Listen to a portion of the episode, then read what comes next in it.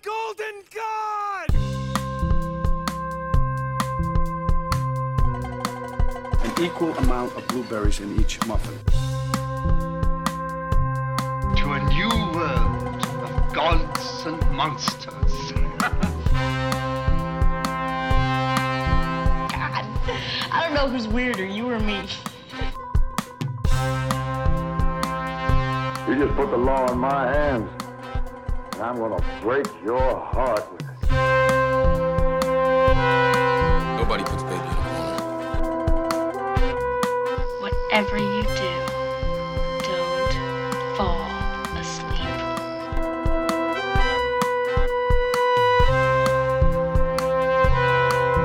There is no being up, only soul.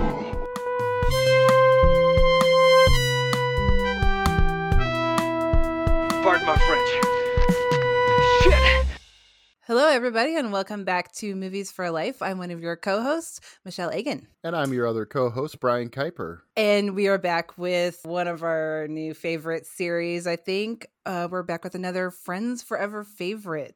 And uh, we have an amazing guest for our show today. She is one of my favorite people that I've ever had the pleasure of uh, meeting through the internet, through Twitter. She has a wonderful podcast of her own called Schlock and Awe, where she just has even more amazing guests on to talk about some pretty cool double features. Uh, welcome to the show, Lindsay Wilkins.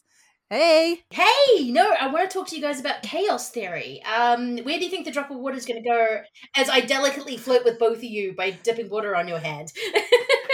Are you saying there's imperfections in my skin? Yeah, seriously. Yeah. Yes, now. Everyone has these little, darling, these gorgeous little, I've seen this movie too many times. I've, these, everyone right. has little imperfections. You don't know where the drip of water is going to go. Microscopic imperfections. Microscopic. Microscopic. You cannot see them to the naked eye. Everything is perfect. But yeah, I think you kind of gave away what uh, what movie you picked for us. Yes, today. I did. Um, so do you want to introduce like what one of your forever favorite movies is that we're going to talk about? Oh yeah, what I um I chose is when Michelle just asked me, don't think, just pick for the movie. I had to go with nineteen ninety-three's Jurassic Park. Uh, Life Will Find a Way. This was the the first movie that came to mind because I was like, oh god, there's so many movies, and she's like, no, quick pick, and I went, well, Jurassic Park. And so we are here to there talk about one yep. of the greatest monster movies of all time. You yes. know, usually I don't know what someone's gonna pick. You know, mm. they'll they'll come on and uh, like Umbrellas of Cherbourg. You know, Jessica Scott. Yeah, like, yeah. Okay, that was the last movie it was on my radar. Loved it and loved talking about it. Mm. But with you, I was like, she's gonna pick Jurassic Park. I just, I just, just knew that was what it was gonna be.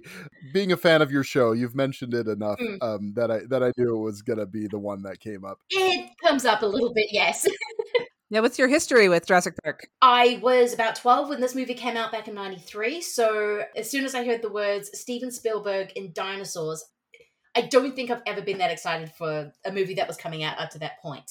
Because everyone knew who Steven Spielberg was, is even if you're a kid. And I was usually excited for, oh God, I remember running around the house yelling Hook, Hook, Hook when Hook was coming out.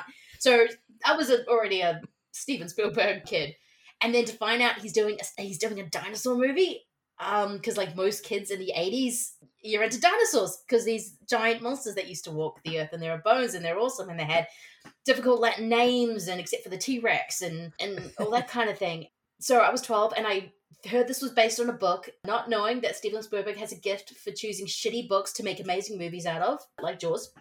This is very, very true. Yes, the he book does. Blows. He has a knack. The book is really, book, really, um, really, yeah. Is it? I don't and remember because, it being yeah, that bad. Yeah. Oh, well, the thing is, I love Michael Crichton movies. I cannot stand his writing. I have always rubbed up, up against it, even as a kid.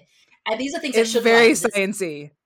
Very sciencey, too sciencey. Very sciencey. Yes, it's, it's, it's very dry, and I got really worried because I'm like, oh no, this book is terrible. I, I'm not enjoying this at all. And we went, I think, for opening weekend. Both my parents were there, which was really rare. Uh, usually it was my dad, but for some reason my mother, who was not a movie person, came along to watch the dinosaur movie.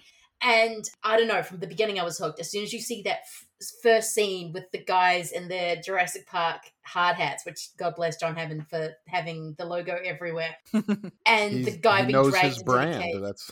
He knows his brand. He's a genius at branding. Yeah. And that scene, I was like, okay, I am so in. I didn't even know what a raptor was, except for maybe vaguely in the book, but I, I don't know, the book had kind of disappeared, so I did not expect... the reptiles in that movie. Everyone knew about the T-Rex. That was what they were screaming about when this movie came out. That was what was in the trailer. That was in everything. And then you get these other little tinier creatures that are way more deadly than what you think the deadliest dinosaur is.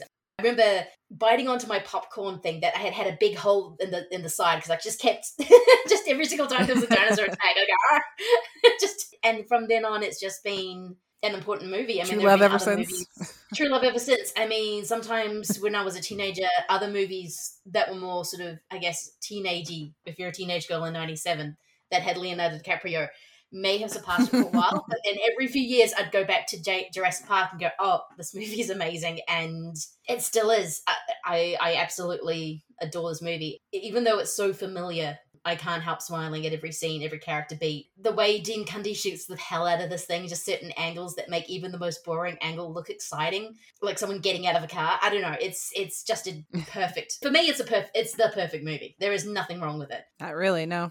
That's what I was kind of no. thinking when I was yeah. rewatching it today. Like I hadn't watched it all the way through in a little bit. Mm. And I was just like, yeah, there's nothing wrong with this at all. I love this. I mean, you're talking about mm. just so many iconic shots, just everything mm. the, the the last shot of the T-Rex, his foot stomping down mm. in the mud, the the cup, uh, the glass of water, you know, with the ripples in it, like it's, yes it's perfect. It's got, it's so recognizable, and I kind of I love that it's it's come back, you know, to varying degrees of success depending on, you know, what you think of the this new Jurassic World trilogy. Yes. I mean it, it was such a huge deal when we were kids, and now that kids now can experience it in different ways. Super cool, because this was everything when we were young. Yeah, that was in ninety-three. I don't think any any no other movie, well, except another little movie that Steven Spielberg made that year, Schindler's List. Those are the only two movies in ninety-three that were getting talked about. Yeah, it was his year. Then he won, proceeded to win every single Oscar because of those movies. Yeah, so Steven Spielberg, good director. I keep saying that. He's going places. Yeah, he's pretty good. Yeah, yeah. yeah, yeah. Pretty good. Yeah. Well, got some talent it's interesting, though, because he had been kind of on a streak of movies that were not as appreciated before this came out. That's what I remember kind of about yes. this era. You know, he had done movies that are good. But they weren't. Though some are not. Mm. Yeah, they weren't. They weren't the peaks. They weren't Jaws. They weren't Indiana Jones. They weren't uh, E T. Mm. They were Hook. And Always, yes, which is a nice little movie. Empire of the Sun and Color Purple were sort of his mm. Color Purple got a lot of respect. It did, yeah. But, you know, it was sort of like he's trying to be the grown-up director. And then everyone was like, okay, give us Jaws again, you know. And yes. he kind of did with Jurassic Park, giving us that movie that we wanted to see. And then that same year coming back and offering his most personal and mature work to date with Schindler's List mm. later that year, and doing them back to back, because he went from the set of Jurassic Park to Germany, uh, to where they shot it in Poland. in Poland. They shot it in Poland, yeah. yeah. And, you know, doing sort of post-production work on Jurassic Park while working on Schindler's List. Post-production work for, for Jurassic Park, yeah. I can't even imagine that kind kind of situation to oh, be it would have been you know, yeah, and to be so successful it, with both. Exactly. I can't imagine what that would have been like, but yeah, at the time as a kid, I was just, because you remember back in the early nineties how they used to have those specials of movies that were coming out, those show you sort of behind the scenes, especially sure. as movies were getting mm-hmm. more effects oh, yeah. heavy. That was Jurassic Park, and looking back at the reviews of Jurassic Park as an adult, I'm kind of seeing that, like, beforehand, oh, Steven Spielberg is going back to the well. Some people were excited, like, oh, he's going to make Jaws again. This is the Spielberg we want. We don't want the Always or the Hook director.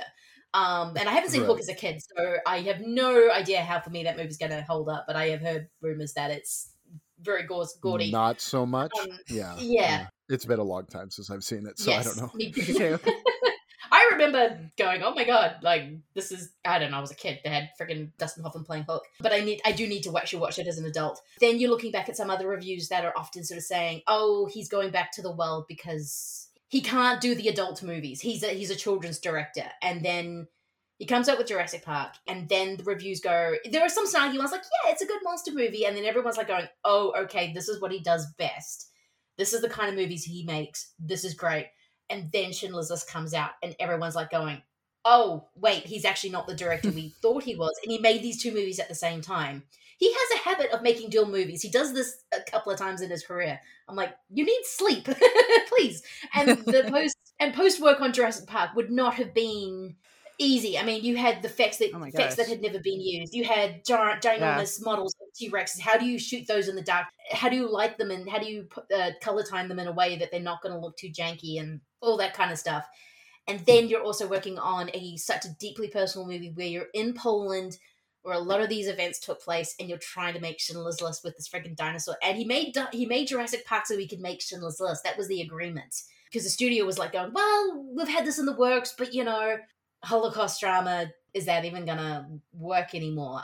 Does the public even want this, to watch this? It's well, gonna Schindler's too- List had been through lots of hands by the Scorsese time it got to Spielberg, too. Yeah, Scorsese yeah, at one point was which, attached. It was, yeah, it's a weird history, yeah. Yeah. Um, but yeah, so you're just kind of looking at it, and then you're looking at kind of the miracle of those two movies, but then you watch Jurassic Park, and it feels easy. Like, I don't know how else to describe it. This movie's not easy. I mean, they were using technology to make a movie they had never been used before, especially with the C G I yeah. kind mm-hmm. of thing. And then you watch it, and it just feels so effortless that Steven Spielberg's going, yeah, I know how to make this movie. Yeah, the tech is going to be a nightmare, but I've been there before. I know how to hide things.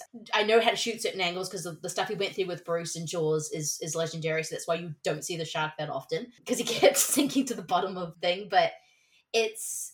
yeah, and it's just, it's kind of a miracle of a movie, but it feels effortless, even though that kind of movie is not an, an easy movie to, well, no movie is easy to make, but trying to deal with animatronic giant dinosaurs and working with C G I, working with kids, because, again, kids in peril, that's a Steven Spielberg thing. Yeah, and then you're just watching it, and you don't think about any of that. As a kid, I was just like, he he actually did it. He brought dinosaurs back. There they are. I'm looking yeah. at them. Yeah, he he did it. It does help when you have Stan Winston and Dennis Muren and Phil Tippett and Phil Tippett, you know, the very yeah. best in the in the industry working yes. on your movie. Yes. They backed this with bucks, you know, to, mm. to make this movie. I mean, so, and you can oh. tell that this is a very prepared film. I, as yes. I watch it, it's like, you can tell that every shot is laid out. Everything is ready to go. And you've got, you know, like you've already mentioned, Dean Cundey as your D P. That is going to give you a an incredible look and smoothness. Yes. With Cundey, that goes all the way back to Halloween. And, you know, you can just see oh, yeah. all of this that he's done. Uh, you can see the foot fingerprints of Spielberg, of course, but also of Dean Cundey on this film. Oh, very uh, much just so. In his, his, his abilities just to make that camera float and glide. And, mm. There's a couple of things, especially when you're in the computer office or compound or whatever that thing is with Samuel. It took me so long to remember that Samuel L. Jackson's in this movie, um, yeah. even though he is one of the best lines. And hold on to your butts. Way, hold on to your butts. Hold on to your butts. Um, and how it kind of glides over the desk, so you can see Samuel L. Jackson's very, very tidy desk, and you go over to, sorry, I'm still going to call him New- Newman, even though it's Mike, I think Mike Knight. Um, Nedry. Uh, Nedry. Yeah. Um, Wayne Wayne Knight, yeah. Which would be my desk. That would be that would be my chaos of a desk. I would just have yeah. bits and pieces everywhere. But it just, I don't know, the way it flies over the dinosaurs, how he shoots the T-Rex, and I don't know. I, oh, Dean Cundey. yeah. Beautiful. I mean, mm. and mixed with John Williams' score, like, hello. Oh my God! Yeah, he's was my phone good. Ring for years. Yeah, he's, he's pretty good. yeah, he's pretty good. I remember yeah, someone uh, tweeting tweeting something out, like some uh, old video of him composing for Jurassic Park. Imagine Steven Spielberg saying, like, "Hey, I need some music for my dinosaur movie," and John Williams just says, "Hey, I, I, okay, I will write the most beautiful thing you've ever heard in your life," and that's like pretty much what it is. Uh, God, I still like when I watched Jurassic World. I mean, that shot at the end with the T-Rex and then like the score of him like roaring over the park. I mean, that made me cry just like hearing that again, you know, and it still kind of lifts you up when you watch this movie. I've always loved the beginning of this movie because it sounds like a horror movie, that mm. music that starts over the opening credits. Like even that is so cool. And I mean, it's iconic. It's beautiful. I love yeah. it. No, it is. I mean, it's like, oh, you think you cried with E T? Wait till you hear Jurassic Park. Right. One of the things that I think is smart about Williams' approach to the music is it's the promise of the park. You know, it's yes. what it could be. It's the what right. it's meant to be. Mm. And it's very uplifting though, and hopeful. Yeah. Sense. Yeah. Yeah. It's it's full of wonderment, you know. Oh, yeah. It's, and and it's got that adventurous spirit and sort of the alternate. Um, because they're the two main themes are the da da da da da da, uh-huh. and then the the other one bum bum bum bum da da bum bum. Yeah, uh, so you've just got these two big themes that weave in and out, but there's so much about just the awe of the thing. It's like, oh my gosh! I mean, because I, I guess it, it sums up for me that moment. When San, when they, they see just the dinosaur the first time, when they see the when they see the first yes. one, yeah, yeah. and yeah, and the they don't show it for yeah. the longest time. They just show their faces, and they that's they show, such an amazing way to do that. it and, makes you know, me so happy. Grab, grabbing, yeah. Yeah, yeah, grabbing Laura Dern's head and turning it, yeah. so that she sees it, and you know, and then then you know that crazy son of a bitch, he did it.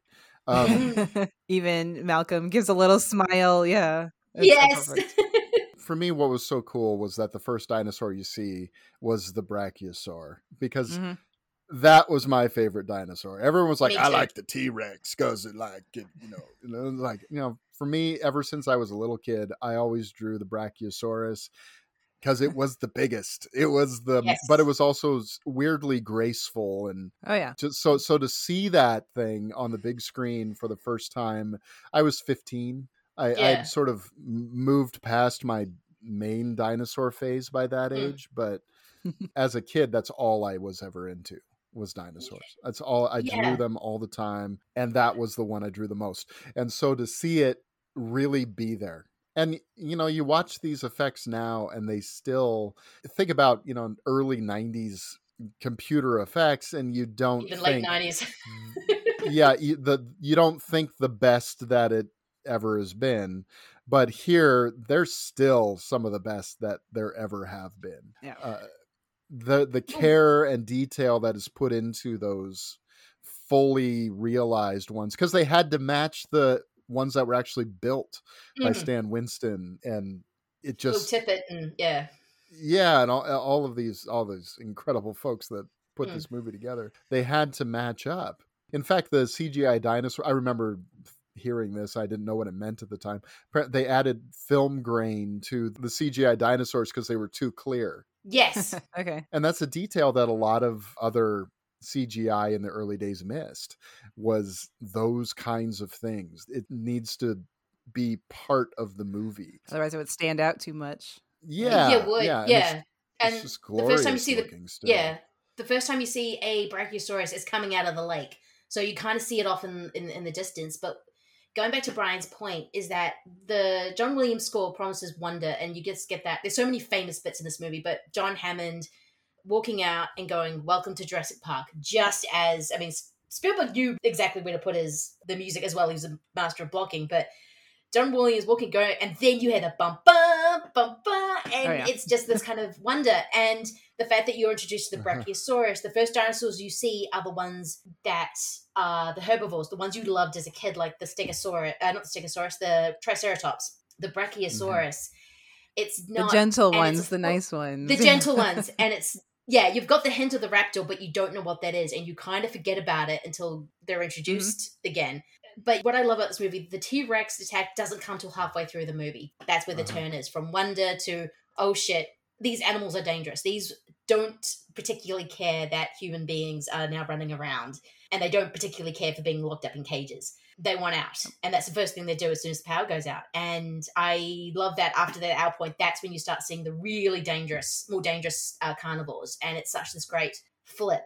But you spend a good chunk of the movie in that period of, how cool is this? There are freaking dinosaurs. Yeah. And this is amazing. And he lets you live in that wonder for a while, and it's a slow build up to when you actually get a full look at the T-Rex. Like, the, as we mentioned before, the, the water, these hints, it goes dark, it's rainy. It's, it's just an amazing way this this movie moved.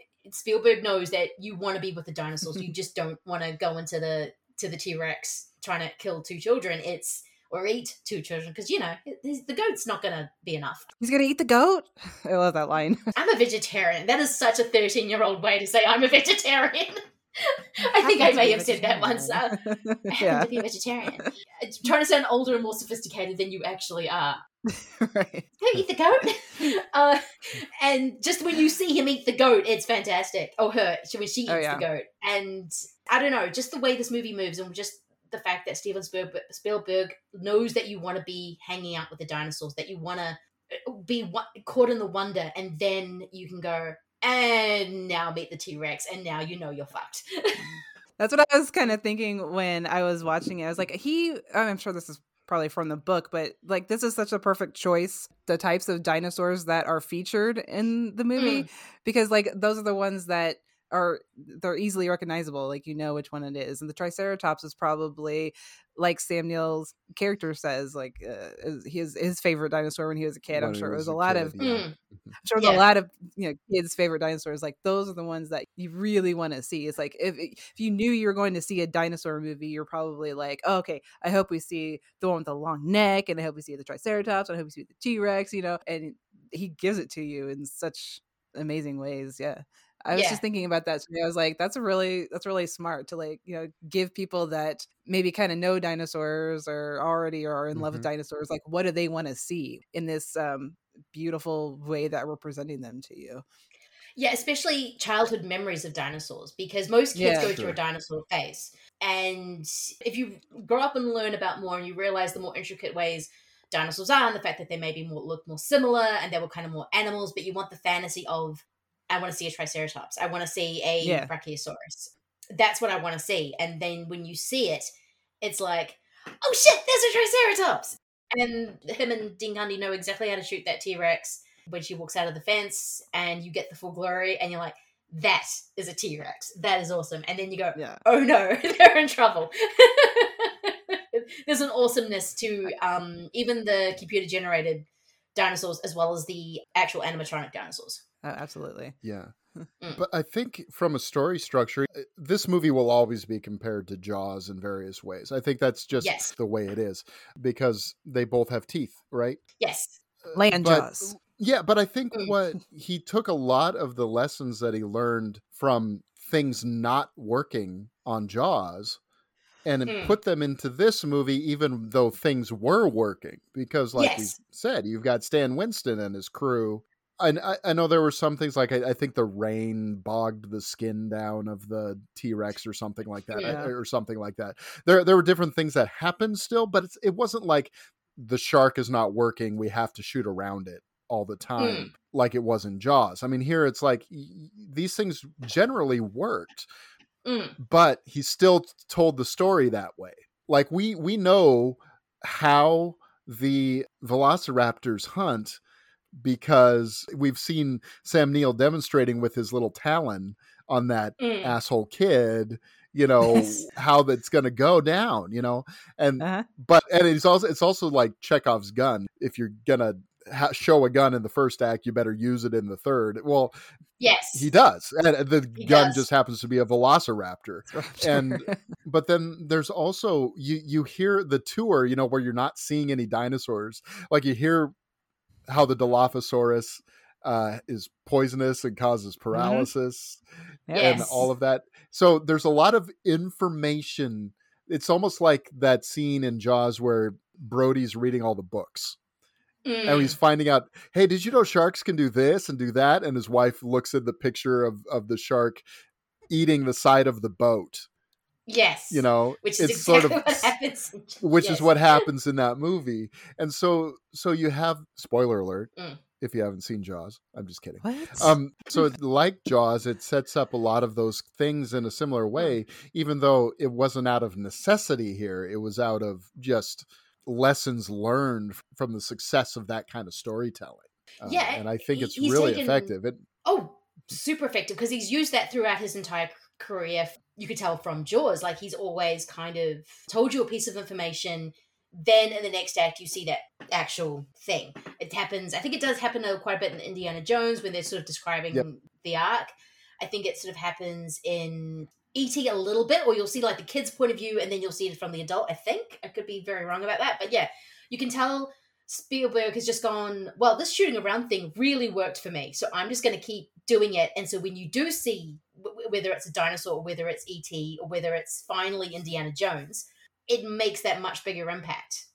Because the yeah. well, the man is amazing at silhouette. The, my, my favorite, actually, because back when you could sort of see Sam Neill with the with the claw with the dick kid, and then when you do finally see the raptors heading into the kitchen, you just these shots of these claws tapping the tap tapping. that claw, tapping yeah. the floor, and you're like, I oh, that. I know what that thing can do. I know what that thing can do. That that's not good. That's really yeah, not that's... good. Yeah, and you also get um, the sense like they're communicating with each other through the tapping of the yes. claws and stuff. The sound design is so good. I'm just gonna say that a lot. Yeah, and and you know, I know Jurassic Park gets a lot of or three Jurassic Park three gets a lot of shit for the for the raptor being able to make the, the call and stuff.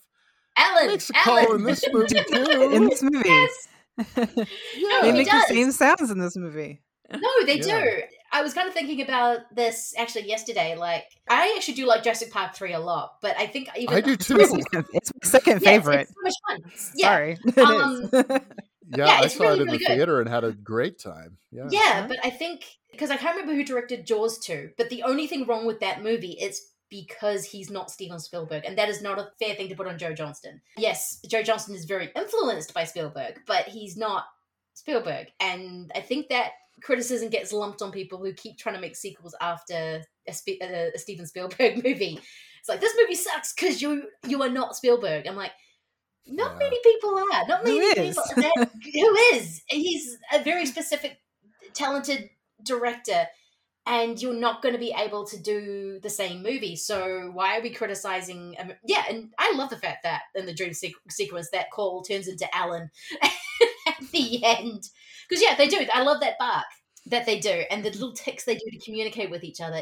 It makes them more scary than just a dinosaur that roars. I don't know what it is, but these sounds that come out of them are just, oh, shit, this yeah. is a different... Because, because you can tell that they're the smarter. Yes.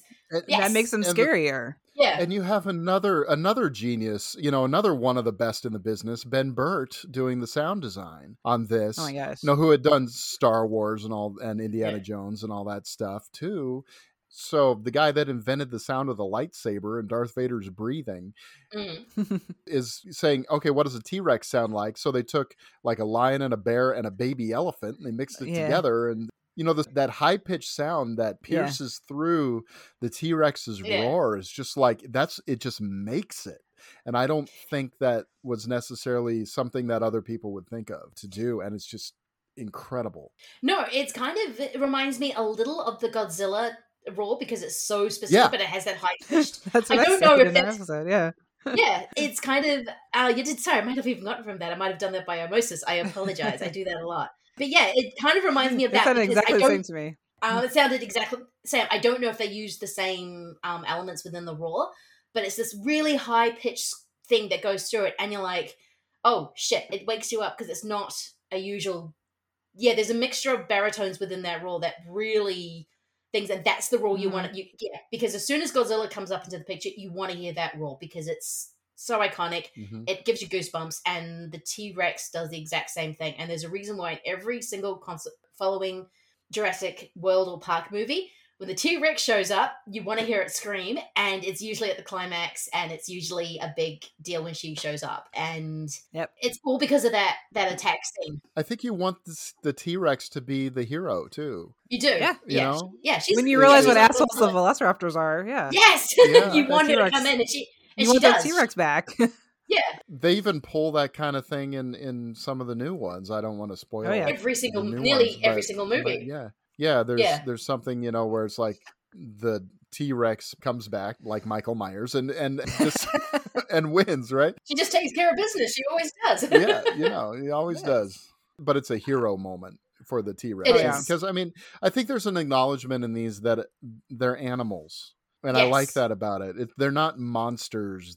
They're yeah. animals, just like predators that live now. They just happen to be larger and have a, a different methodology of how yeah. they hunt and it feels very real, and it feels, I know that there was a lot of consultation with paleontologists and the like on the film to get it right. Yeah. And, you know, some of the test footage, you know, like uh, Phil Tippett had the velociraptors, uh, you know, flicking their tongues and stuff like snakes and, and lizards, and oh, paleontologists, right. pa- paleontologists were like, no, you got to take that out. That's not right.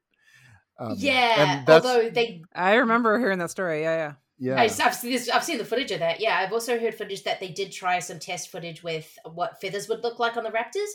And even yeah. though paleontologists said, yeah, that's probably more accurate, the audiences went, I don't like that. Because the whole idea of these yeah. more bird-like creatures was still really new when this movie came really out. It was new. Only a theory that yeah. was being flat, floated. Now it's more, more of a common thing to go, oh, yeah, this is what they evolved into, but mainly because yeah. of probably Jurassic Park helped. But when you try and show a, a feathered raptor, people just went, what the hell is that? No, I want, want my, I want them lizards. They're lizards. But they did um, in the new one. They and I think it's a. I think it works. Frankly, they do have feathers on on the yes. in the, in the new movie. Yeah, um, some of them do have feathers. Yeah, yeah. Not all of them, some but they do start introducing feathers, yeah. feathered ones. Yeah, it's really effective. Yeah. It's really cool. Um, no, I, I think and I was like, later... I was right along yeah. for the ride with that too. I think partially yeah. because we have gotten used to Alan Grant's talking about uh, them. No, they're birds. Having more in common yeah. with birds than lizards. Yeah. You're not going to look that. At birds the same way again, are you? it's, um, it's, yeah, it's, it's kind of incredible. But yeah, I will say the world, Jurassic Park world movies does like to Frankenstein them a little too much. Um, it does. Yeah. Because the whole, yeah, yeah, the whole thesis with Jurassic World is that people are bored of dinosaurs, which I'm like, oh, no, they're not. They're, they're friggin' dinosaurs. Trying to make those things look old hat and stuff like that, I was just like, oh, come on. Even though I appreciate that is much you know, more of just a disaster movie than anything else, but they do keep trying to Frankenstein these guys. I'm just like, and then you keep bringing back the T-Rex, and so we know that there's a fundamental coolness about them. You don't need to try and make them Chris Pratt go, she bigger, does not know what she is. Different. Yeah. Yeah. They're always, why are they always bigger? Yeah. I do love the Spinosaurus from part three though. Yes, that's there cool. is. Yeah. yeah. That, that is very there's cool, a, actually. You're like, oh. There's actually a line that Ellie says in the new movie that's pretty cool, where she says, remember the first time you saw a dinosaur? Remember just that feeling you got? Mm. Yeah, that, that's always there.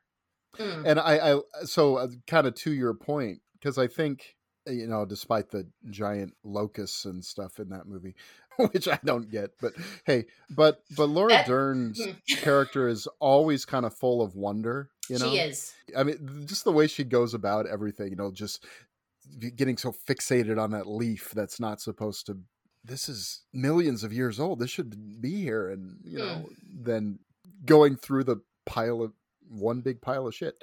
And all that's the time, everything she, she, yeah, everything, ev- the way she goes about everything is just with this maximum level of curiosity. She was only twenty-three. I still can't believe with the empathy that Ellie Sedler has. Yeah. Really? I believe Laura Dern was twenty-three. Yeah, she was very young. Wow. Yeah, yeah. I can't believe that because uh, I mean, she always, uh, to me, Laura Dern has always sort of looked uh, sort of wise beyond her years, though. She has, um, yeah. Because I know, th- I know there was a little bit of discussion when the new movie came out. It's like, yeah, that between the relationship between Sam Neill and. and Laura Dern was mm. so inappropriate because the age is so different. But it's like, yeah, the actors, but are the characters that different in age? I don't know no. that they are. To me, I don't feel it, it. Like it when I watch the no. movie. It doesn't come across that way at all. It's no, and part uh, of it's just because Laura Dern is so mature as a, she just comes across as mature. Yeah, you um, don't think you don't notice how young she is. You just notice that she's no. Ellie Sedler. She knows what she's doing. She's curious about everything, even the dickhead child at the beginning. Everything around her, she's fascinated by. Whereas yeah. Sam Neill's Alan Grant is only interested in one thing, and that's what he can dig up. It's not he's not interested in right. kids, the world. He's he only cares about money because he's interested in how to get it so we can dig up more bones. Even at the beginning when the guys, they're digging up the amber, um, he's like, me, he's a digger. You're not going to get him out of Montana because right. he wants to be with his bones. So that relationship, I can totally believe happening because yeah. Alan Grant, Ellie would have had to come into his world and just literally slap him on the face and go, hey, and he would have gone, oh, shit, a woman. And then it's Laura Dern. Oh, actually, tangent. Michelle, have you ever seen Smooth Talk? It's got with Laura Dern. It's I haven't. mid-eighties with Treat yeah. Williams. You will love it. Okay. You will absolutely love it. It's a very tangent, very different movie, but um, it's it's an amazing coming of age story. And Laura Dern looks like she's twenty-five, and she's actually only like seventeen, I think. In the is that on she was, Prime or something? I think I saw that on one of the streaming. Might have been that actually. Yeah, yeah. Give it a watch if you can. I'll I think look you that will up. Abs- okay. Yeah, I, I think you'll absolutely love it. Will do. Yeah, it's it's a very dark movie, especially when it comes to sort of sex. But it is about a woman, a young woman who's trying to figure out if she's ready, if she's not, what is actually sex. Yeah, is, does, yeah it's and then you get Treat Williams as the big bad wolf. It's whew. It's more um, Laura Dern is never a bad thing though. That's yeah. what yeah sorry that was a Laura, Laura Dern tangent, but yeah, but Smooth Talk is is absolutely amazing. And I love Ellie Sattler. I mean, the way she says when she's about to go out and to, to go to the other compound and John Hammond's like, no, you shouldn't go. She's like, we can discuss sexism and survival when I get look. back. It's... Yeah. I love the, the look on her face. She's like, you're just like, you're an older man. I am, I can run. You will be eaten in a second. But like the way she can do that, but also the scene with the Triceratops and the way that she's crying in that, just like mm-hmm. saying like, hey, baby girl. It's like, oh, it's, It's perfect. That's exactly what that moment needed, and she delivered it so well. And like Sam Neill being so super cute with like oh, uh, laying yeah. on the Triceratops stomach, like that's what I meant. Like that's what people want to see. Like they're being little kids in that scene, you know. Like this is their dream come true. And yes. Steven Spielberg is just so good at that in so many different things. That's mm. one thing he just he absolutely nails in this movie. And again, like I said, like it still kind of got to me a little bit that with the music and the the some of the way some of the shots are, like it's like yeah, this still works so well. I'm still so feeling well. like a kid again, still feeling that wonder and that amazement. You really do. You feel like a kid when you're yeah. watching it. Yeah. Yeah. You know, speaking of the casting, I think this movie is also the leads are sort of cast a little bit like Jaws too. Or Jaws also, because yeah. Jaws also or Jaws too, yeah, yeah, because they are they're all people they've been in things. We've seen them, but they are kind of on sort of a Richard Dreyfuss, Roy Scheider kind of level. They're not uh, originally Harrison Ford was going to be Doctor Grant, hmm. and that's a completely different movie. I yeah, think. I think it becomes all about Harrison Ford. Yeah. yeah. And, and whereas in this, you've got, even though they're not together all the time, like the guys on the boat in Jaws or, or whatever, um, they're kind of off in their own sort of worlds here. I mean, Jeff Goldblum, The Fly was probably his biggest movie before this. It would have been. I yeah. nineteen eighty-six say. Is that? Yeah. Mm-hmm. yeah. Yeah. A few other bits and pieces here and there, but nothing as big as The Fly. Yeah. Yeah. And so it's, it's sort of. Ariana uh, Richards was in Tremors. Saying. She was Mindy. Very important. Was... very important movie. True. I mean, I mean, Samuel L, think, think about this: like Samuel L. Jackson had a bit part in Goodfellas. That's the only thing I remember yeah. him in before this. Oh, is is he the stick-up guy Coming to America, or am I thinking of another movie? Yeah, he is. Uh, he might. Yeah, yeah. He, okay. He is. So he had he had these small parts and things, mm. but then this is this is sort of that hang on to your butts. I mean, everyone remember him, remembers him for this, and then the next year he does Pulp Fiction. You know, so. it's just it's just kind of that kind of thing. But you know, Sam Neill had obviously done lots of stuff in mm. Australia. Uh he had done The Final Conflict, the yes yes he third did. Omen movie that that was that was sort of like the big I like it. He's good that was it. Sort of like yeah. okay fair enough that was sort of like the biggest I guess I have um, a t-shirt of it yeah biggest movie he did in America at least uh, mm. but I mean he had done you know lots of you know, My Brilliant Career and various things like that. But this was sort of that movie where you just went, oh, I, I've seen him around, but check it out. You know, this is his, his starring turn, if if you will. So oh, it was such, you do not believe how big a deal Jurassic Park was in, in New Zealand. Um, because Sam Neill. Right, I can uh, imagine. Actually, technically Sam Neill was born in Scotland, but he moved over to New Zealand when he was three. So we've kind of... Yeah. He's he's a Kiwi, and he now still lives in he's lives in New Zealand, living his best life. Yeah, he's living his best life in Queensland with his duck and his pig. Um, his Twitter is the best. Oh my god, it it's so great. It is. I love so it. good. Oh my god.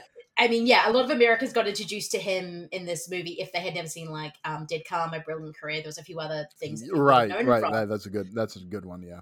New Zealanders being told Sam Neill is in the latest Spielberg blockbuster. It was like. oh my God, he's made it. He's done it. He's in, he's been in American stuff before, and he was always kind of like the boy who did good. But for him to actually be in this dinosaur movie, it was insane to watch, because you're like, oh my God, a Kiwi. I'm watching him in a, an American kind of thing, which was a huge, huge deal. It was like when Jane Campion won an Oscar for Best Script for The Piano, and that if the fact that people were talking about that movie yep. was insane. And one of the reasons why we had to study it in high school. No teenager should be forced to see friggin' Harvey Keitel with a, with a piano. That movie's doing a lot of awkward sex stuff. Just like, oh, because oh, unfortunately R sixteen is kind of the main thing. So when you're sixteen, you kind of mostly, you can pretty much see anything. Um, uh, and so like, yeah, you're watching the piano. I'm like, oh, we're just watching this going, we do, oh, we are so uncomfortable right now. Um, but yeah, it's, um, so it's just that kind of thing. But yeah, it was a big deal. But then I kind of knew who Goldblum was, but nothing prepared me for Doctor Ian Malcolm in that movie. But no, the casting is very similar to Jaws. It's got people who are just about to break, I think is probably the best way of saying it. Mm-hmm. And then with some really established character actors. I was watching this movie in my early thirties, and I kept forgetting Samuel L. Jackson was in this movie. Like right. exactly every single time I watch Goodfellas, I'm like, wait, Samuel L. Jackson's in this since when? It's just like yep. someone just put him in there when I wasn't looking. Like after the fifth time I'd watched it, it's like, no, he's always been in Goodfellas. He was that's the kind of actor he was in the um, eighties and early nineties until Pulp Fiction. Yep. Is that he was that guy? He was that guy, mm-hmm. and it's so weird to see him now. I mean, he's got so much presence in things. I know who he is, but yeah, that's why I was like watching him. Wait, Samuel L. Jackson's in Jurassic Park since when? No, since always, and it's still weird to see his name in the credits. I'm fascinated by the way that he can hold a cigarette that's like this big oh. in his mouth while he's talking in that close-up shot. I don't think it leaves his mouth. I think the only time it leaves his Never. mouth is when the raptor finally kills him. Actually, no way. The dead body, you, you don't see his dead body. You only see his arm, but it's over there with a cigarette. It's gotta be. With a cigarette. Right? That is a skill. That is an amazing skill. That's and an it always amazing skill. Like, oh, just I was always just, waiting for it to fall out. Yeah, me too. Or go down till it starts burnt. Oh, that's going to burn you soon. Right. What do you think of the most when you think of Jurassic Park? We'll go to your favorite sequences or character moments or anything like that. Oh my God, so many. I think it's just these little moments. The T-Rex is the big one. Like that first time you see her really scream. Mm-hmm. When she's kind of cut through and she's walking between the cars, bends down and just lets go. Classic. Yes. Uh, Newman's death, I think, is I still jump when she, the Dilophosaurus, I think it is, gets her things out. I'm like, oh shit, that ha-. Even though I've seen this a million times and I know that's about to happen, I think that death sequence is fantastic. Some of um, Ariana Richards' lines of like, I happen to be a vegetarian, or it's a, nex- a nexus system, I think is fantastic. Or Joey, uh, what's I know the Unix system. I know this. When his, uh, Joey, I can't remember his name, uh, did have the gas list up. When the, the they're climbing down from the tree, and then the car goes back on and goes, and now we're back in the car. It's right. um, Jeff Goldblum kind of lying there with his chest open, and you just, it's, of course, I don't know. It's it's gross, but I was I don't know. When you're watching that, and you're twelve years old and you're straight. You're like, I am feeling things. Um, um, that that kind of sexuality should not be in Jurassic Park, but it is. Goldblum can't help it. Goldblum can't help it. He's Goldblum. Yeah, there's so many. I mean, the raptors, the whole thing of, you sure that he, that raptor is stuck in the thing? Yes, as long as it doesn't know how to open doors. Next shot. Open door. He's opening the door. Um, yeah. He's opening the door. Yeah, this movie's just filled with amazing moments. Welcome to Jurassic Park, or John Hammond talking about the flea circus as a kid as his inspiration. Yeah. I love that. And comparing I love, the I love that scene back. Yeah. Lexi holding the jelly, and you just oh it, it, when they see the food, and you just see um, Timmy just hold two cake knives and go right. right. um, her holding again that kind of thing of there's a dinosaur coming because you see something shake, and it's Lexi holding the the jelly and it's shaking because she's seeing mm-hmm. a raptor behind Tim. Um, that, all that kind of stuff. This movie's filled with these brilliant moments that convey so much information, and it's you know exactly what it is even the first time you're watching it. Oh. I know exactly what is happening in that moment, and it's it's it's perfect. I always kind of like the shot in the kitchen with the two raptors where one kind of snipes at another, the other yes! one, and the other one kind of goes like like does the thing with his neck and like hisses at yeah. him. I always I love the way that the the two of them like talk in those scenes. Another thing that I've always loved, um, Mister D N A's voice, whoever the voice actor was for that, the way he says dinosaurs is amazing. Dinosaurs. Dinosaurs. Dinosaurs. Love it. Greg Burson is the voice of Mister D N A. I don't know. Greg, you're awesome. Greg, you I love work. the way you just, say dinosaurs. Just forever the way you say dinosaurs. That whole bit is amazing. I mean, John Hammond talking to himself on the screen is adorable. The way that as soon as you know this whole thing's going to go wrong, as soon as uh, Doctor Uh, Ellie Sattler, Alan Grant, and Ma- Malcolm just get out of the seats to go in to visit where the eggs are. Because they're like, oh, yeah. we want to go to that. oh, so, B D. Wong. And they're just instantly, love B D. Wong. B D. Wong. The fact that he's the guy that holds this whole, all six Jurassic, almost, I don't think he's in three or in two, but he's the one that holds everything uh-uh. together. Like, they keep bringing him back as a villain I, in, in, in the world I don't I like love. that they brought, I know, I don't like that they made B D. Wong a bad guy in the new Oh, but go see three. Go see three. Yeah. In okay. Three, he's he's he's redeemed. Yeah. He's redeemed. Oh, thank goodness. Yeah. He's redeemed. Uh, yeah. Big Law and Order S V U fan. Uh, Me too. Doctor Wong. I'm rewatching it at the moment, and he's when he's fully in it, like he's on the credits, and I'm just like going, "Oh, B D. Wong's yes. amazing." Adore him. Yes. No. This cast is goddamn incredible. I mean, even uh, uh new. Uh, sorry, he's still Newman. I. Child of Seinfeld. He, all his scenes are fantastic. He is such a disgusting asshole, and yeah, the fact he's kind of blasé about what he's doing because apparently he just does not get paid enough, and he's messy. He's horrible. He's obviously not good with money. I don't think actually John Hammond's that great a boss, just because he doesn't understand the minute science of it. He just expects people to. to do these amazing mm-hmm. feats, and we'll just do it. And if he can run your whole park, maybe treat him. Nicer. Treat him with maybe yeah. nicer a little bit, though I can understand why you're had enough of him. Just the way when he gets up, goes, oh, I'm, right. I'm going to go to the, the, the vending machines. And you could just see Samuel L. Jackson Hammond just looking at him going, oh, fuck off. And, like, I've been in both those situations. I've been the person that I know that I'm being awkward and they don't really – I'm not gelling with them and I'm talking too much. And I've also been the person – over the other side of the room with other people just looking at someone else going, oh, can you just stop talking, please? No. Yeah, I've been in both the situations and it's heart-wrenching in both places. I'm like, oh, no, oh, you, if, if things had gone differently, you wouldn't have screwed them over. Actually, he just might have anyway. Uh-huh. But he's that kind of guy, but yeah. No, he gets his funny moments. He gets his I come loved, yeah. Yes, Dodson. He gets his come up. We got Dodson here. Dodson, Dodson here. Nobody cares. No one cares. He's giggling and he puts the cream on the pie. Right.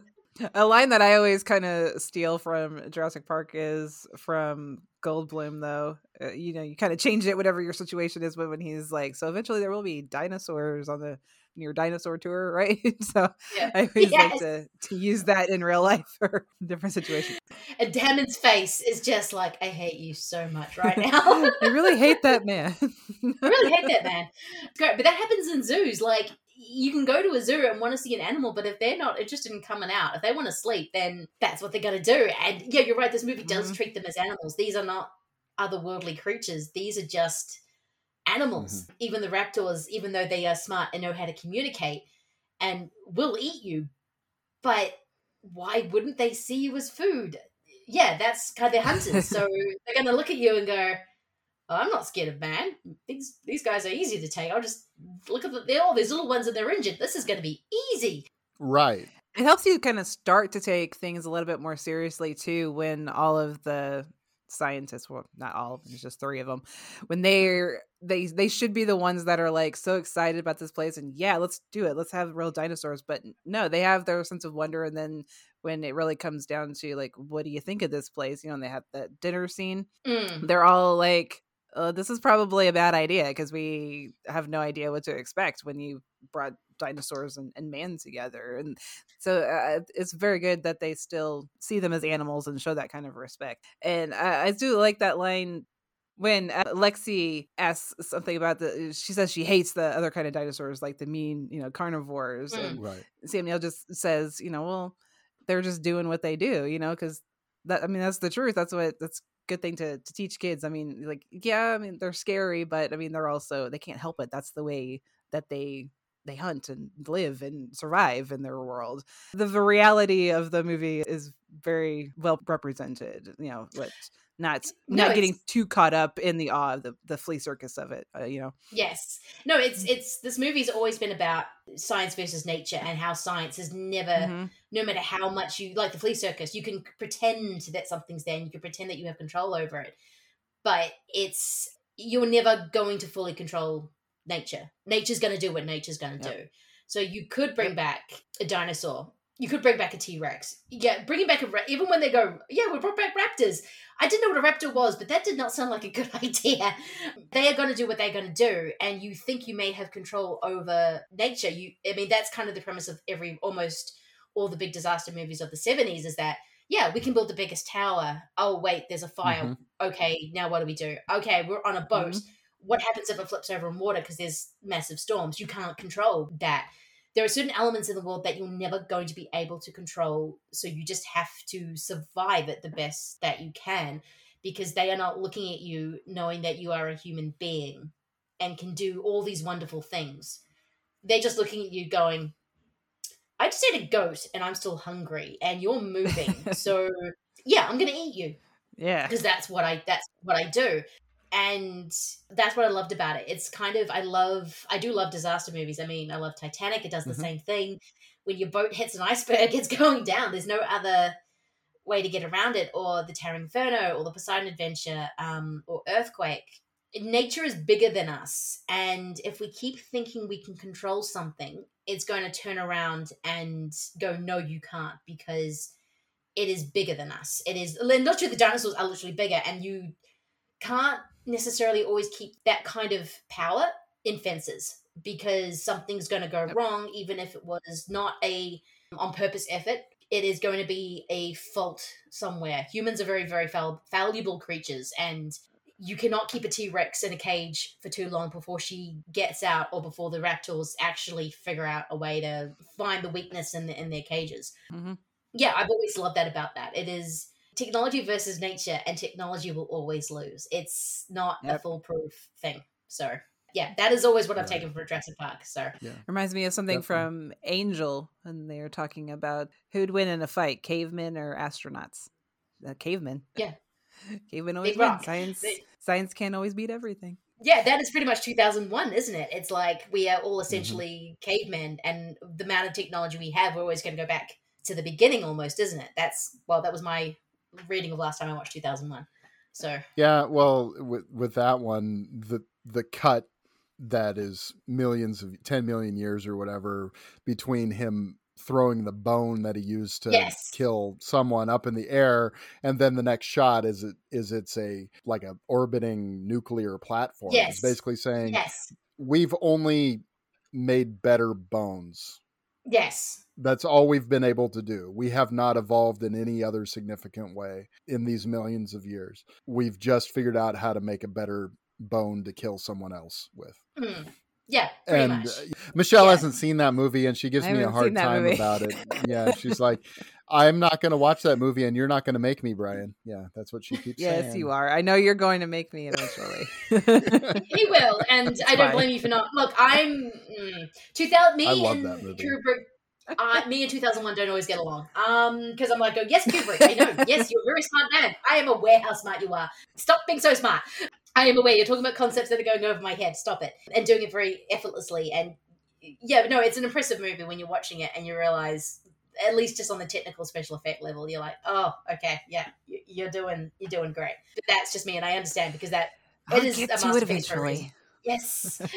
I actually, I truly love that movie and enjoy watching that movie, but I'm weird, apparently, because every, everyone oh. I talk to is like, oh geez, I can't stand that movie, it's such a chore to watch. I'm like, I thought it was fun. Anyway, I will fun. I enjoy watching Solaris, so I don't mm-hmm. I'm even weirder, like, which is the movie that Tarkovsky made because he hated two thousand one so much, so he made a slower right. movie. he, made a, he made one that was slower. yeah Yeah, he made one that was actually slower, and I don't think yeah. that is... Like, I recently watched um, uh, the Wim Wenders movie, Kings of the Road, which is like a three-hour movie of just two guys traveling around. You can't get a slower movie, and I'm sitting there going, this is a must. I, love everything about this movie. Nothing's happening. A lot of things right. are happening, but it's more what it says, not what they're actually doing kind of thing. But but yeah, unlike Jurassic yeah. Park, where yeah. it Jurassic Park is, doesn't up. have, yeah, it's it is lean and mean, and it yep. doesn't have an extraneous moment in it. Um, no, there is no. So, when people are looking into the distance, you're looking at dinosaurs. So there is always something yeah. that you're looking at. Yeah. It's an extraordinary movie. It is pure chaos, which is why I love the fact, which I know is from definitely from the book, that Ellen Grant is a chaos scientist or mathematician. And I love the fact that this movie is ultimately a chaotician. He's he's Ian purely himself, yeah. Not, Ian Malcolm, yeah, yeah. Ian Malcolm, not yeah, not not great. Uh, what a, what a, what a, oh God, what yeah. a, trust me, trust me to do that. Ian Malcolm, because this movie is about pure chaos, and you just kind of have life, to um, finds a way. And life finds a way. The yeah. way that Goldblum delivers lines in this movie are, it's just like, must go faster. No one, no one else could um, do that like he does. You know, I'm sorry. It's just kind of the way. Is that, he, you, is that you trying to yeah, do it? Well, it's, there's there's some of the lines that that he he'll do almost like this William Shatner pause. Yeah. You know, and, and then he'll go on completing his thought. Dinosaurs uh, had their chance, and nature selected them for extinction. It wasn't deforestation. No, it's is this the first time he went full Goldblum in a movie, or is I'm was he building that? It's even more than in The Fly. It's yeah, yeah it's even more he, than in The Fly. Yeah, he's eccentric in The Fly, but he's not gold full Goldblum, and it feels like in the nineties he goes full Goldblum. I mean, if you Yeah, in, this Independence and Day, Independence Day yeah. yeah, yeah. He even repeats the line "must go faster," which I giggle at every single time. It was, it's like, oh, I see what you did there. But um, no, everyone is great in this movie. This movie's great. This movie says a lot. It yeah, yeah, as Brian said, you can tell that it's been prepped, and Universal could afford to have the best of the best working on this movie. Not just Spielberg. It is. The the creatives, the, the Dean Cundey, um, Stan Wilson, um, Phil Tippett. It is John Williams. This, well, John Williams did actually do the score for Jaws as well, but it is so much people at the top of their game doing really difficult things and making it look easy, and mm-hmm. that is an insane, insane feat. Absolutely. And they made a perfect movie, pretty much. They made a perfect movie. Yeah, yeah. One that still holds up. I mean, there, you just don't see the seams in it like you do in a lot of early nineties special effects films. Yeah, even up to the early two thousands. I mean, it's mm-hmm. kind of incredible. Mm-hmm. Yeah. Well, I have a question for you, Lindsay, because I wasn't sure oh. if you had seen uh, Dominion yet. So yeah. how would you rank the Jurassic Park, Jurassic World movies, like your favorites? Oh. Favorite to least favorite. Okay, I'm going to go for the originals. It's one, two, three. They're my top three is the one, two, three. Um, and I love Jurassic yeah. Park three. I think it's fun. I just think there are two sequences in the... Actually, no, three, because I like when the T-Rex goes to San Diego. It was San Francisco. One of the... On the West Coast. Um, him by the drive-in. And just, yeah. Yeah, yeah, and he's... Him with the doghouse hanging out of his mouth. Her head of her mouth. there, there are two sequences in Lost World. The double T-Rex attack... And those little guys in the grass and they're leaping and you have to get like a hundred mm-hmm. to kill you. But that scene I've seen copied so many times. I love three, but those sequences in two are just pure Spielberg. I have a really, even though I think it's the dumbest of, then my number four is going to be Fallen Kingdom. Um, I think okay. that movie's dumb, but it's dinosaurs in a, in a haunted house. So. I know. I loved that. I'm sorry. I had fun with it. I had a lot of fun with it. I realized that ending and I realized how kind of, yeah, the movie's dumb, but I love Ted Levine getting eaten by, I think it's a T-Rex or no, something else. One of those kind of T-Rex-esque dinosaurs because he could not not take one know. of her teeth out. Then it's uh, Jurassic World. And last is Dominion only because I think it goes to Frankenstein with it. I think they go over the top with the whole science of making things. And even though I... think the villain is hilarious, I don't think it's intentionally hilarious. Or what's his name, who plays the villain in, in Jurassic Park Dominion, but there are some really cool dinosaur moments. The one with the feathers, mm-hmm.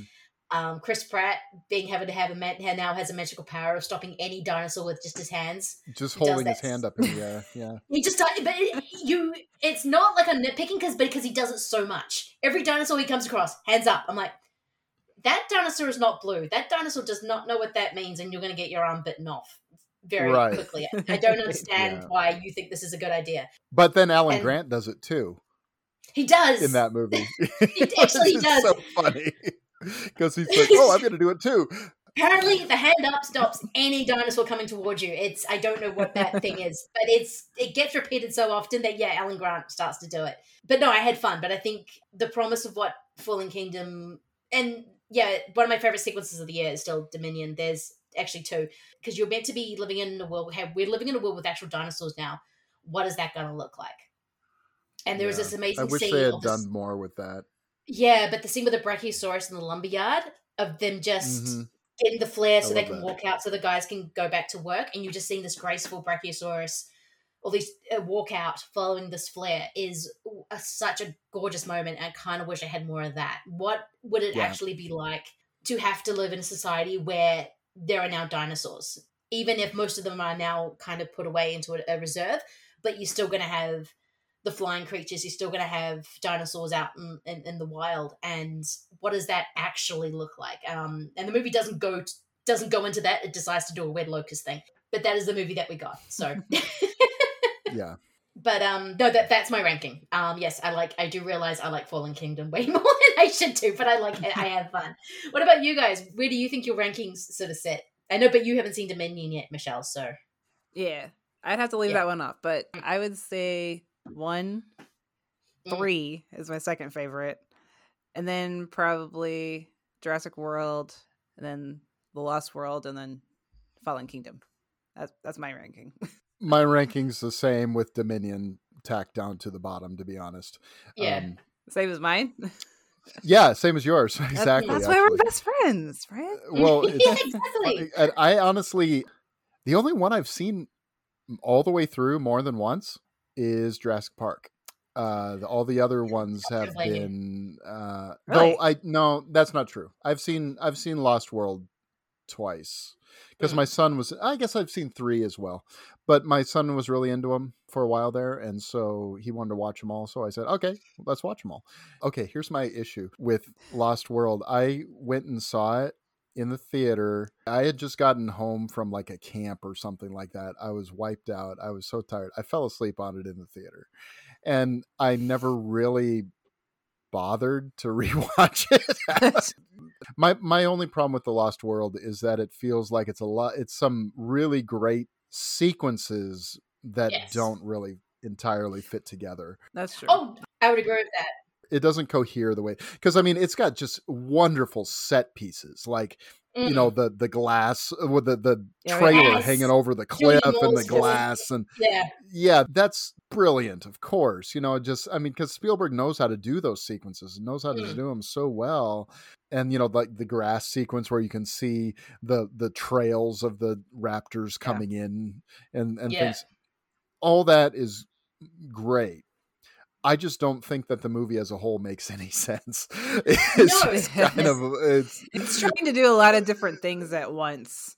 Yeah. Yeah. No, it, yeah. It's, trying, yeah. it's going on different story directions. I think yes, I, I think I like three because it's such it's just a romp. It's just it's there's fun, nothing yeah. there's nothing island, to think yeah. about with that movie. It's like they're on the they're on the same island as The Lost World, and they're just trying to get out of it. And it's just that's all. And there's a bigger yeah. dinosaur than the T-Rex, and oh my gosh, it killed the T-Rex. T-Rex. This thing is T-Rex really bad. Kicked. And then the velociraptors start singing, and it's it's just fun. And the thing is, the promise of the ending of that movie of the when you have the pterodactyls flying towards mm. the mainland, I was yes. like, when they did Jurassic World, I was like, oh, they're gonna have dinosaurs on the mainland, right? Right? No. No, you know, and, and I thought I was so disappointed by that. They by the fact that that was has never really been done. Even in Dominion, it's not really done, and that's and what I found so frustrating about that movie. It really is, because I keep promising we're yeah. going to get dinosaurs on the mainland. What does this actually mean? Yeah. Like what yeah. I love, I think too. I, the reason why I like two, even though I fully admit it has like a girl taking on a raptor with gymnastics, which and, it, it, it, and, it's, and it starts the great Jurassic d- tradition of having characters making really dumb decisions. I mean, Julianne Moore taking in the baby T-Rex, what? and right. yeah, and all these kind of things, which kind of carry through the rest of kind of the rest of the movies, especially the World trilogy. Yeah. Decisions characters make yeah. in that movie. I mean, I'm have a very high tolerance because I'm usually like, oh no, I would be the person that would be making, like in Alien Covenant, I would be the person slipping over blood. I would be the person that would let the xenomorph in or do something and everything go and everything blows up, and it would that would be me. That's what I would do. So I'm usually fine. But when you're dealing with actual animals, the decisions that they actually made, for whether for greed, whether for just for whatever, I'm just going. The Jurassic series has a very has a very not it's not a problem, but they often will have characters just making dumb decisions. Um, yeah. Jurassic World, you see it with the whole we've got to make them bigger, and it's like it's kind of being told, yeah, no, this creature is smart. This creature knows how to open a door. This knows how to do this, this, and this. And you're not even thinking, oh, but you're using, even in Jurassic Park, when you realize they're using, oh, what's the type of animal that can switch sexes? The um, frog, and yeah. the frog. frog. Yeah. They use frog yeah. to, to kind of fill in some of the D N A gaps. Oh, but you're not going to think that might actually have an impact on the dinosaurs to be able to breed on their own. Yeah, there's just these full of kind of weird decisions that even though you're looking at them going, that wasn't a good idea. Why did you go in over there? You knew that there was something over there. Um, don't walk into a jungle with, you know, there are dinosaurs. But yeah, the they've always promised what the world could look like with dinosaurs living in them. And it never completely fulfills that promise. But for New World, I do love the fact that you really see Steven Spielberg going, okay, I like King Kong and I like um, Godzilla. Yeah, just gonna, yeah, yeah. I, I, it's not going to make I sense agree. to what's actually happening, but you see those elements way more than the mm-hmm. Godzilla reference in um, the original Jurassic Park. But in that is what those movies are in, in Lost World. He goes, okay, if I have to make another Jurassic Park movie, which I don't think he particularly wanted to, I think he wanted to make more movies like Schindler's List, which he ended up doing. I'm going to make references to movies I like. Yeah, I like King Kong. I like Godzilla. It's more of a monster movie than Jurassic Park is. Yeah. yeah I so, like and I don't like actively hate very many movies, and I don't actively hate any of the Jurassic Park, Jurassic mm, World no. movies. I, I, I think I they go on a scale from love to I have a good time.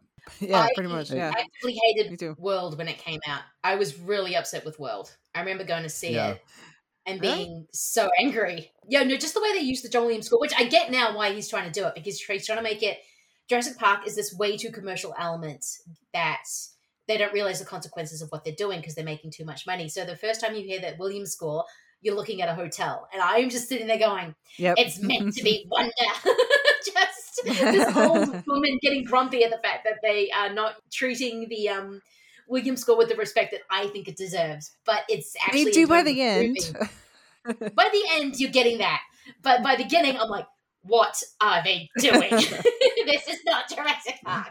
But now I've actually come to enjoy the fact that, yeah, this is a disaster movie, and it is it knows exactly what it is, and it's playing accordingly. But yeah, that it took me a bit to warm up to it. Yeah, I was angry. I don't usually get angry at movies. Even movies I don't enjoy, I can go, well, they were doing a thing, I didn't like it. But mm-hmm. yeah, that first screening of Jurassic World, I was furious. I was so up my own ass on that one, but um, yeah. But you like it now. It's cool I do. Now. I can. I, I can. Okay. I can watch it now and have a lot of fun. And I will constantly quote that she does know. She does not know what she is. I love that line. Yeah, I probably owe all of them an, another rewatch. It's um, fun. I've seen. Mm. I've seen Jurassic Park many, many times. I mm. saw it in the theater. I think three times. I think I saw it twice. Yeah. I can't remember if I did or not. One one was I would have one been was very memorable because yeah. I was with a girlfriend. I was fifteen, sixteen at the time. I was twelve. I was still going to movies a lot, but I couldn't go as often as I wanted because I still needed a ride. So I um mm. was when I was a little bit older, when I was allowed to catch the bus on my own, that I could go and watch right. Titanic six times and Romeo and Juliet like five times. Um, but when I was twelve, I still needed my parents to take me to the movie theater, and they would leave me on my own, but they um sometimes I just couldn't get that, that lift.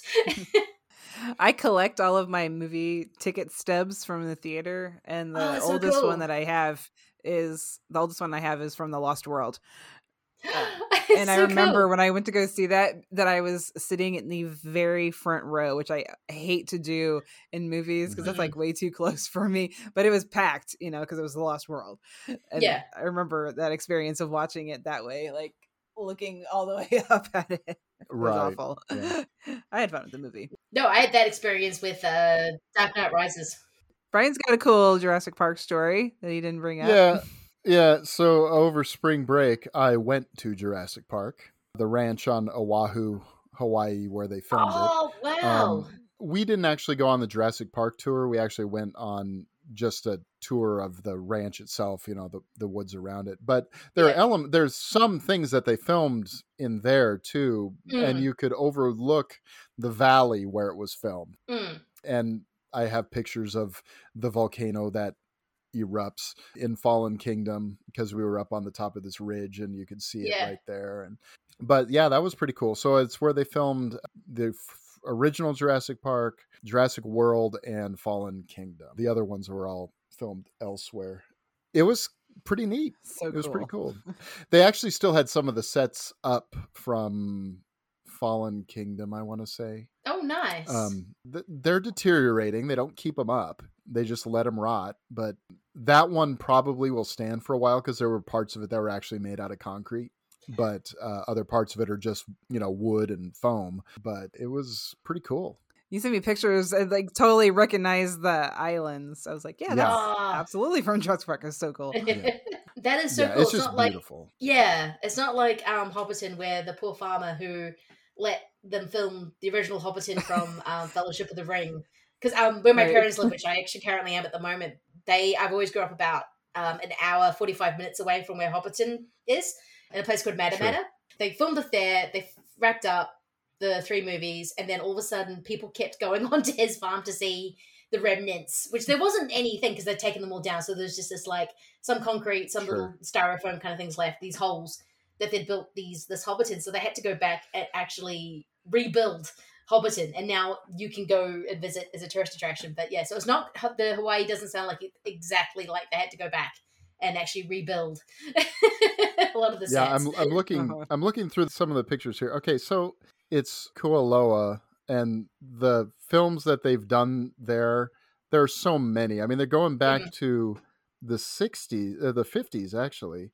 Some of them, like Karate Kid Part Two, was filmed there. Oh wow. Uh, Wind Talkers, Tears of the Sun. I'm just sort yeah. of naming off ones that I see here.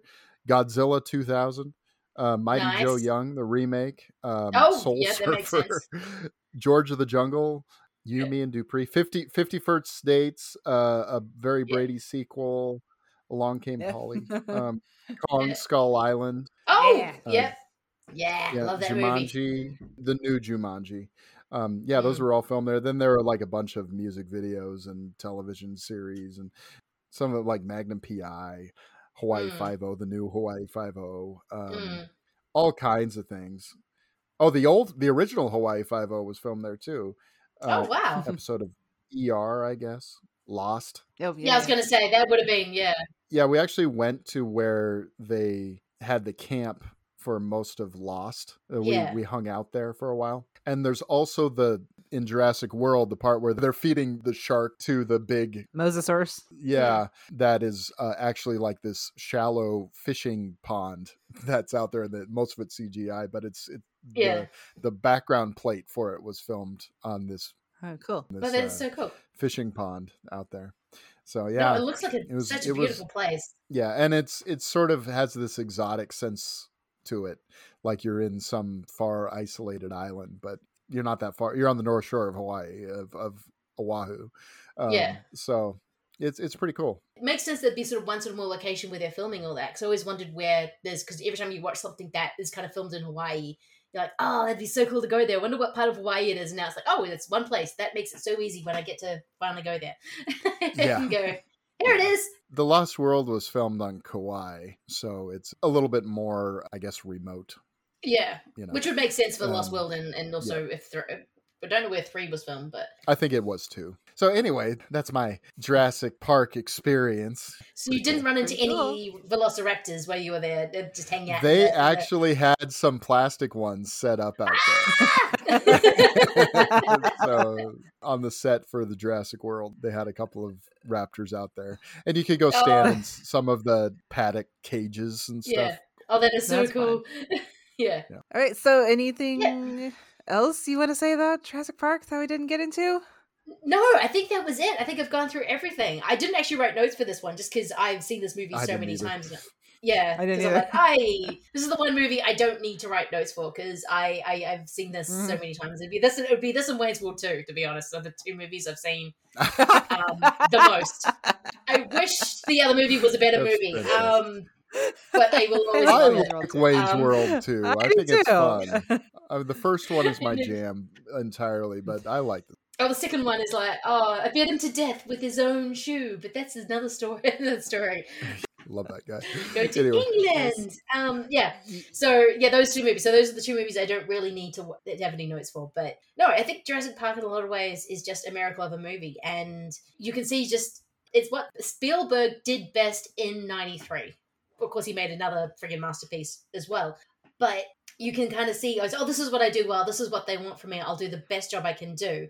And then I can mm-hmm. maybe try and get better at this other thing I'm trying to do, which he just did. Didn't take him that many too long mm-hmm. goes at it. It took him about three or four movies. And then it's like, hello, Schindler's List. And I think it's a special movie that is so easily to rewatch, even though it's so recognizable because...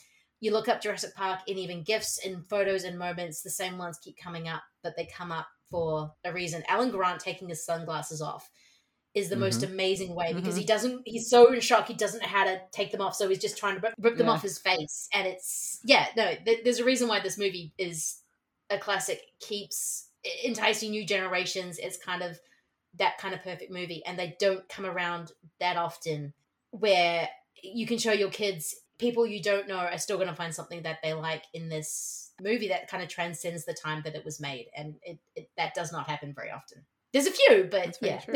I like that. Yeah. Absolutely. Oh, there's one more thing that I wanted to mention about mm-hmm. this movie. Someone pointed this out on Twitter and I was like, duh. Um, mm-hmm.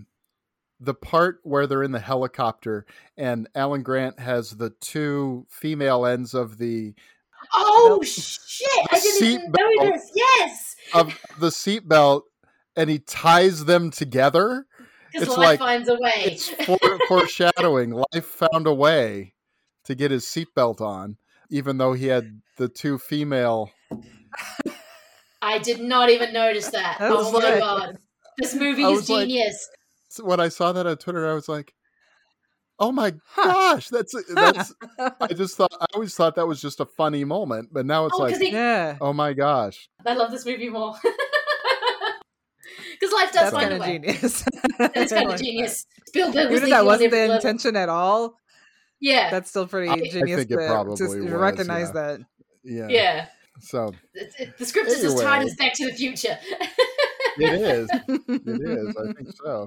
So we usually do recommendations at, at the end of our show. And now Michelle and I each wanted to go ahead and we'll give our favorite Spielberg movie. But for Lindsay, it's pretty clear that your favorite Spielberg movie is Jurassic Park. And, yes, and you is. do a double feature show. Yes. Schlock and Awe is a great double feature show that pairs movies that are kind of mind blowing.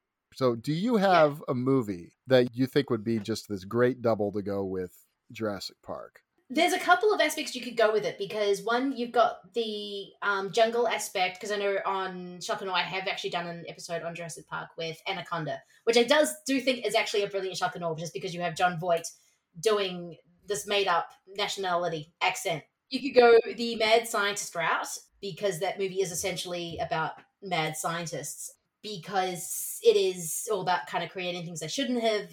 But you could also go the amusement park because that is what Jurassic Park is.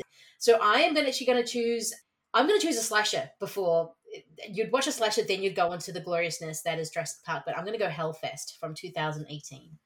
Oh, nice. Um, yeah, but they fun. actually yeah. go to a, yeah, they go to a Fright Night which I don't think I could handle. People touching me, I'd be like, no, I, no, no, yeah, yeah. no. Yeah. In fact, scare because I, I scare easy. Like, says the horror fan. Um, I scare really easy, so I would not enjoy that at all. But uh, um, I think watching Hellfest would be really fun, and then you just go into this really tight, dirty little slasher with actually some really good characters, and then you go on to to Jurassic Park would be really, really fun. But there's a few ways you could do it. That's cool. I like that. Mm. Yeah, that's a great one. Okay, Michelle, it's decision time. Uh, wh- what is it? What's your What's your favorite Spielberg movie? This has been in the back of my mind the whole time we've been talking. I'm like, which one am I going to pick at the end? Okay.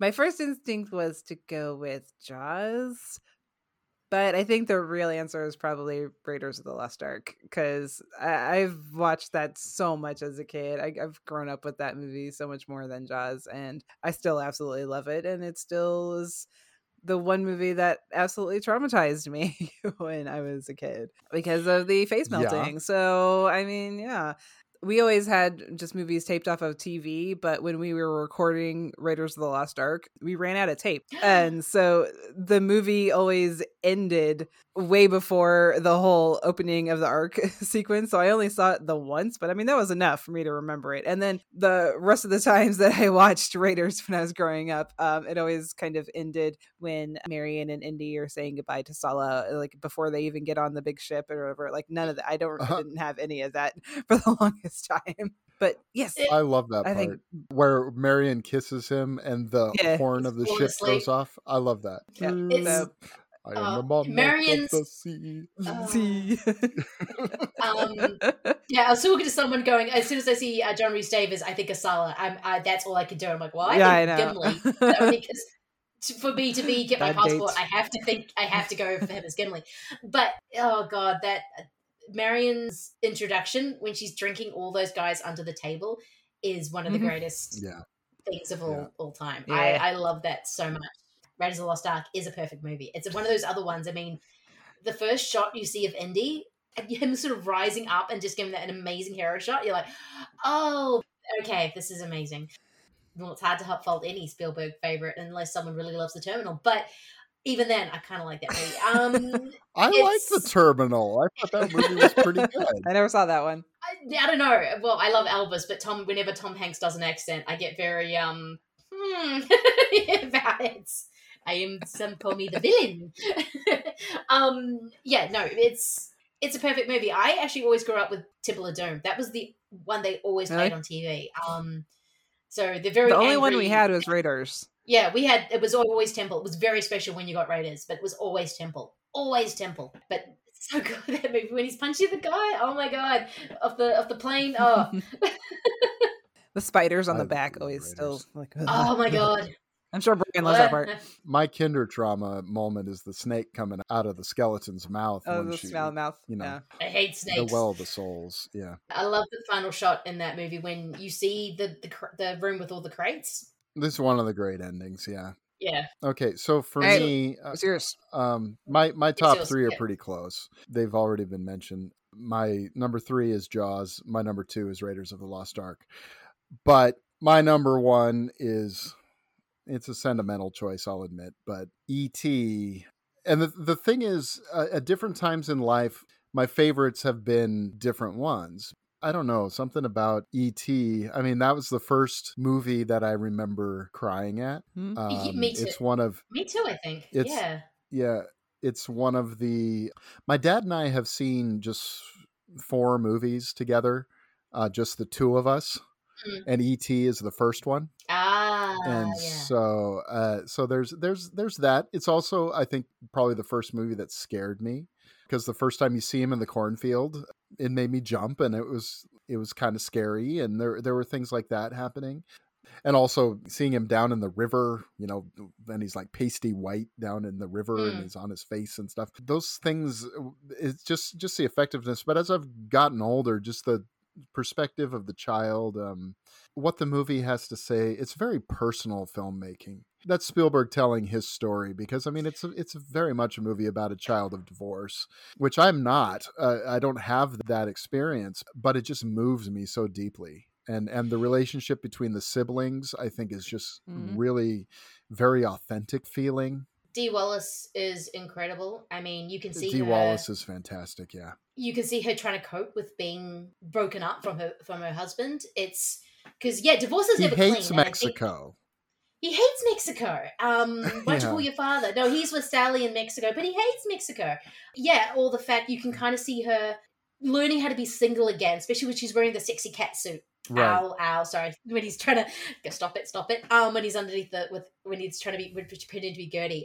And when you find out Elliot still had, I mean, Henry Thomas's performance in, and also Drew yeah. Barrymore's performance is, all three of those kids actually are just They're incredible. Great. When he's kind of, when you find out Elliot's kept his dad's jacket because he's still got his smell, it's, it's treated like a death, which I think it would be to a young child when, because I'm not yeah. a, a child of divorce, but I can imagine how the grief would be kind of similar, especially if you're not yeah. seeing your dad all the time. Because not even Spielberg is trying to make kind of a, a biopic for him, which is going to be a lot about his father and his relationship, because yep. he actually found out after his father passed away more information about the breakup than he did when he was making E T. So it's going to be right going to be in- interesting yeah because yeah, my yeah. top mm-hmm. yeah yeah the Fabelmans, my top three Spielberg has five movies in it, just because I love yeah E T, I love Close Encounters of the Third Kind, because again that is dealing trying to him to try to understand why his father left. Um, because that right. is about a man who just decides to up and leave us. It's a process of him leaving his family.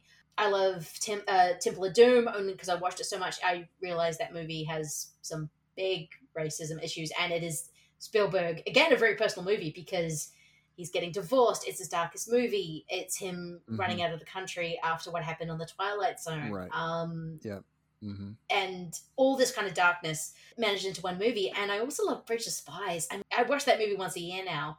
Tom Hanks's performance oh, wow. is phenomenal. I love Ryan Lance. It's it is about a yeah. man who was so wholesome. He does not know how to deal with diplomatic issues or spy issues. He doesn't know. And Ryan Lance is a spy who does not behave like a spy because he's one. He never lies. I don't think he just always says what's on his mind, which for a spy is not what you're meant to do. It's everyone else doing the double speak. But no, I if you haven't seen Bridge of Spies in a while and think it's it's an it's an okay, watch it again and just realize who's getting a cold, who's not. Hanks's performance, the first I mean, his first line is like, "He's not my guy. Don't call him my guy. He's a client, mm-hmm. but he's not my guy." Which is how he sees and how he sees the law is. I don't know. Yeah, those those are some of my other favorites, and E T as well, because goddamn E T It's yeah, it's, it's the movie I remember being first excited to see. Dad was bringing home the V H S. He was renting it. And I somehow knew what E T was. I don't know how. They must have been promoting it. But I remember being so excited that Dad was going to be bringing home this V H S of of, of, of E T. So that was one that I actually didn't really grow up with when I was a kid. So yeah. I would have to rewatch that because I I barely remember it, to be honest. And I haven't even seen, like, Close Encounters. Close Encounters is so, so great. I think it was, was it the one he made after Jaws? Was seventy-seven. Yes. I don't know if he mm-hmm. made one in.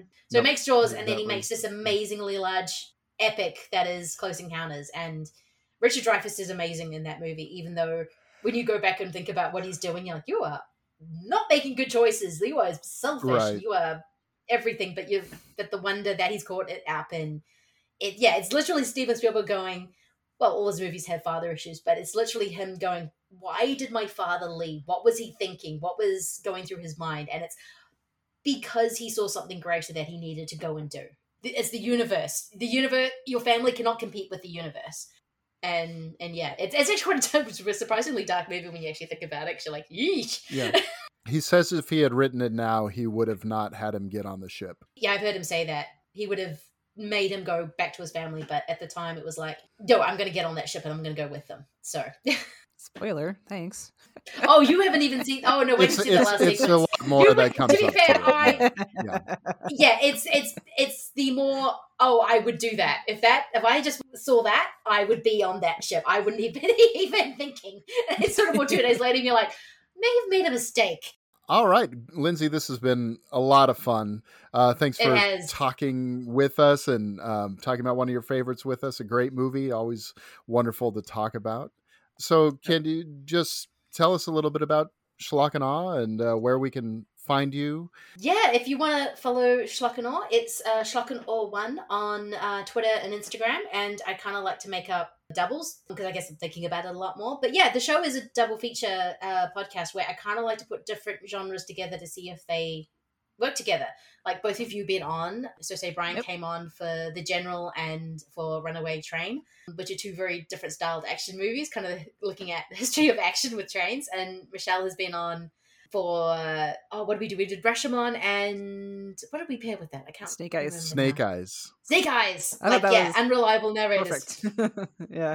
Yeah. Completely unreliable narr- uh, narrators, Snake Eyes and um and, and Rashomon. Um, God, Rashomon's so good. So, so is Snake Eyes. Um, yeah, it's all those movies are great. So it's kind of like these different genres and languages and time periods and how they deal with very similar themes, I guess, is probably what it's turned into. And yeah, that is it. So that is, and yeah, as I said, follow me on Schlock and Awe one, and I have a blast doing it. And where can we follow you uh, personally? Oh, if you want to follow me personally, I forgot about that one. Um. You can follow me Reading Geek on Twitter, which I am fa- on Twitter far too much, so I will always be around. You're a joy to talk to on Twitter. Everyone yes, be friends with Lucy because she's awesome. And follow you guys because both of you are amazing. Um, I love reading Brian's articles. I love following Michelle in her magical library. What she finds there is insane. Um, it is pretty magical, is it not? It is so insane. I'm just like, you found that at the library? Wow. I gotta go this week. I'm on vacation. I could get a whole. You should get like two yeah. snacks probably. Yeah. So yeah, you can find us on Twitter. You can find me at Michelle in Aiken, and the show is at Movie Life Pod. So be sure to follow us there and take a minute if you could to give us a little rate and review on Apple Podcasts or Spotify or wherever you're listening. Mm. That would be super awesome. No, you deserve all the. And five Lindsay, stars. Thank you again. Oh, thank you. Thank you so much again. It's always a joy to talk to you. You're, like I said, you're one of my favorite people that I've gotten to be friends with, and it's so just, yeah. every time we get together, it's been great. It's, so it's great to finally have you fun. On our show when we've yes! been on yours several times. And I will definitely have to have you guys back. Um, together or separate, whatever you want anytime. To do. So we'll, um, yeah, absolutely, yeah, anytime. All right, Brian. So what are we gonna do next time? We'll see you next time. Bye. All right. Bye.